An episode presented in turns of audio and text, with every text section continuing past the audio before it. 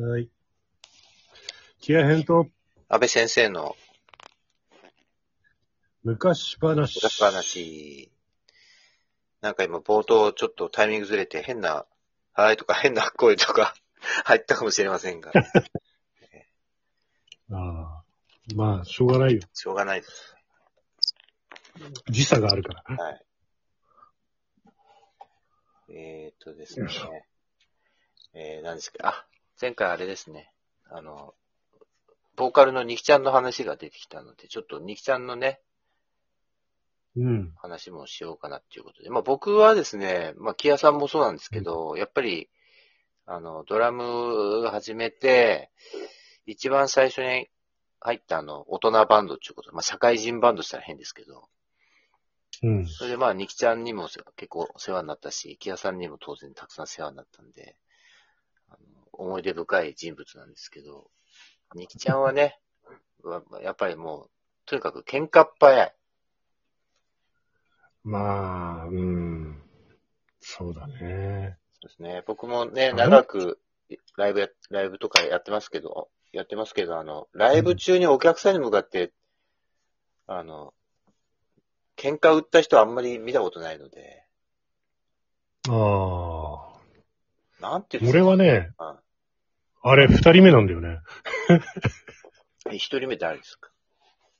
一人目はね、あの、スクリュードライバーっていうバンドのボーカルをやっていた今井さんっていう人がいまして、それはいいんですか？喋って。今も、今もいる。いや、もうこれ伝説になってるから本人も笑ってるぐらいだからいいんじゃない？あ、そう。多分。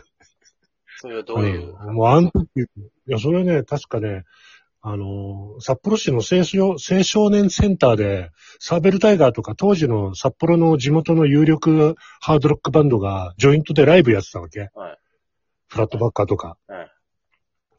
で、その中に、まあそのスクリュードライバーも入ってて、はで、やってたんだけど、当時ね、東京からパンクスがなんか、遠征してきてて、札幌にこうなんかパンクのその支部みたいのを作るみたいなノリで、いろんなやつが出入りしてたのよ、パンクスが。当時のあれでそいつらが、パンクス当時のハードロック戦争時代ですかね。そうそうそう。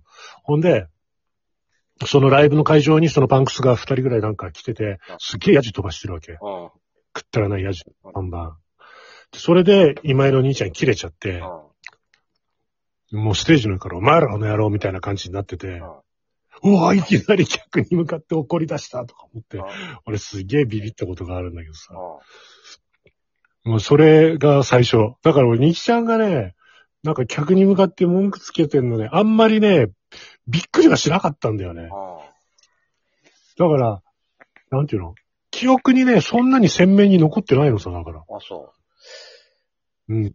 なんか、演奏は、ちょ、ちょ、まあ、MC 始まったなと思ったら、うん。なんか急に怒、送り出して、そこの、うんなんて言ってたかな、そこの金髪野郎とかっつって、ステージの上から、文句あるならステージ上がってこい、この野郎とかっつって、すごい怒り出して、うんうん。そしてなんかその金髪野郎はそのまんま帰っち帰っちゃってたんだけど、うん。なんか見てる時に態度がね、気に入ら、気に入らなかったらしくて、すごいなんか挑発的な態度で、ステージの真ん前で見てたんだって。なんかね、酒酔っ払っ、に酒飲んで酔っ払ってたらしくて、その時のその、金髪野郎が。うんうん。頭、とんがった、なんか、とんがって固めてた、高さ30センチぐらいトゲトゲの頭になってた。昔、ウニみたいな。そうそうそうそうそうそう。ま、なんかちょっとした、バンド名も覚えてるけど、ちょっとしたバンドのドラムだったのさ。うんなんかね、酒癖が悪くて、うん悪いっていう噂があったんだけど、その時なんか来てて、それでニキちゃんに向かってちょっと挑発的な態度を取ってね、あの、ニキちゃん切れてたんだよね。ニキちゃんに挑発したらダメだよ。うんまあ、知らなかったんだよね。結局あれ、なんかスタジオでバンドのメンバーだか、その本人だかが謝ってニキちゃんに、それで丸く収まったっていうと、なんか記憶はあるんだけど、うーん。ニキちゃんそののその当時多分、43でバイトしてたから、はいはいはい。それで、そいつらも練習してたはずなんで、そこで。うんうんそれで、ニキちゃんを怒らしちゃうと、ほら、スタジオで練習できなくなるしとかっていうことで、多分バンドのメンバーとかも混じってんのなんか、謝罪かなんかがあったんじゃないかなるほど。な。うん、確かね。そうなのか。なあ、でもね、いきちゃんはね、俺もね、なんで知り合ったのかあんま覚えてないんだけど、うん。多分あれ、セゾンって、あの、喫茶店、すすきのに深夜喫茶あったのよ。うん。南七条ぐらいのとこに。うん。で、そこでバイトしてたのがニキちゃんなんだよね。えで、俺はなんでそこに行ってたのかあんまり覚えてないんだけど、なんか、夜中に友達とかと待ち合わせするときに大体そこの店使ってたのよ。で、それもあって、なんとなくニキちゃんと繋がったのかなっていうあぐらいの記憶しかなくて。で、なんか、バンドをやりたいみたいな話、っていうか、もう、もともと俺とかはもうバンドやりたいぜみたいな感じで、いろんな友達と喋ってたけど、うん。ニキちゃんはなんかと特にバンドとかやってたわけじゃなくて、でもやりたいみたいな感じがあって、で、メンバー探すんだとか言ってたんだけど、たまたま俺とかがなんか、あの、いわゆる、巷のバンドの中からちょっとあぶれてて、あ所属してるバンドがなかったんだよね。あ。そしたらニキちゃんが、おう、キア、お前なんかやりたいんだったら一緒にやるべ、とか言って、あ、面白そうだね、なんかやろうか、つって、二人で、じゃあ、あれしようとか、つって、バンド組むことになって、で、その、ウルフの前身であるブギーってバンドを作ったのよ、まず。僕のね、最初のドラムの先生が入ってたね。そうそうそうそうそう。斎藤哲郎がドラムで、あ田村ってやつがベースでみたいな。で、そのバンドを作って、活動してたんだけど、まあいろいろあって、うん田村は事故って入院しちゃって哲郎はなんか、俺はもっと違うことやるだかなんだか言って辞めちゃってああ、で、西ちゃんと二人になってどうするってなった時に、哲郎が安倍を紹介してくれてあ、で、悟がどっからともなく現れたみたいな。これ、ブギー、ブギーの練習のカセットテープは聞いたよ？当時。あ、そうなんだ。うちにね、ブギーの音源あったはずなんだけどね、あカセットテープだから俺多分引っ越しの時に捨てちゃったかもしんないんだよあね。その当時、あの、そのう、ん。うんドラムの先生に、こういうことやって、やってるから、多分こういう感じになると思うんだけど、つってカセットテープ渡されて聞いて、で、すごい衝撃的だった。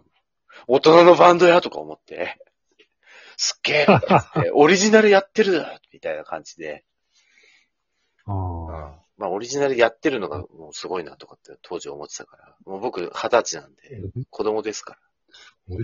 オリジナルや、ちゅうか、やるのが当然だと思ってたから、んその頃は。うん。コピーバンドってのはもうなんか高校生で卒業しなきゃいけないって思ってたしさ。うんで、社会人になってまでコピーバンドとかやってらんねえぞバカ野郎みたいな風に思ってたから、だからやっぱ、オリジナルやってて当たり前でしょみたいな。ななんていう、いわゆるそのコピー版とかやってるやつはちょっと格下に見せたもんね。まあそ、の当時。うん、まあコピー版当時は隠したっていうかもうちょっと違う、違うよね、あの、フィールドがね、全く。コピー、コピーバンドと対バンすることないからね、オリジナルのバンド。そうそうそうそう。まあね。今はなんかいろいろあるけど、ごちゃごちゃしてるから。うんあの当時は完全に住み分けができてたような気がする。ないね。コピーバンドと対バンしたこと、ほぼ記憶にないもそう。ん。うん。だからコピー版はコピー版の世界があって、うちらみたいなオリジナルの、いわゆるメジャー目指してる系の、とかインディーズのバンドはそれの世界があって、あとは、なんちゅうの、すすきのの商売でやってる、いわゆるバンドマンうん。の世界があってみたいな。な完全に住み分けができてたような気がするよ、当時は。そうですね。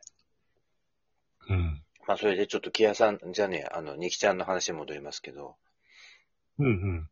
あの、僕、ニキちゃんによくご飯連れてかれてて、当時。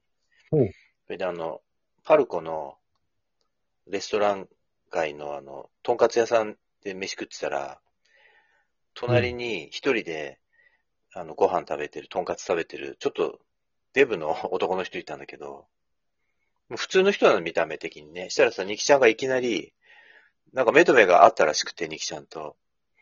いきなりそのデブの男の人にさ、何こっち見てんだ、豚野郎とかっていきなり言い出して。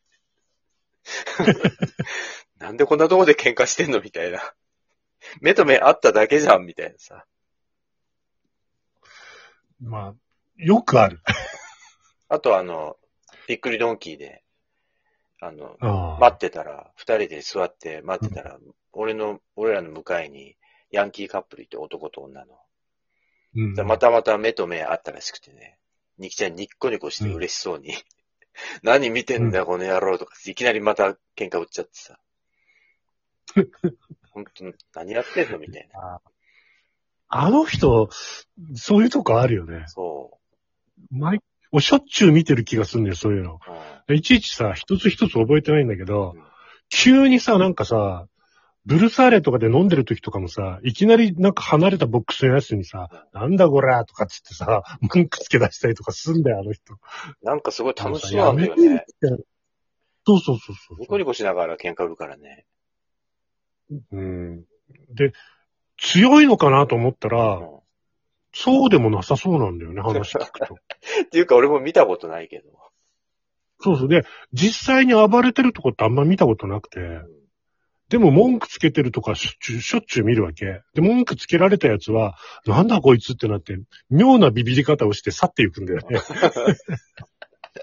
多分さ、喧嘩強いとか弱いとかじゃなくて、なんだこの気触れてるやつはとかって思って、ビビって逃げちゃうんじゃねどうなんだろうね。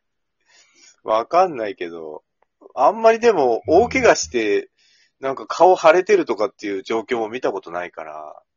ない。うんだから、つ、喧嘩強いのかなと思ってたんだけど、でも実際喧嘩してるとかあんま見たことないなとかさまあじゃあそんなことも含めてまた次回。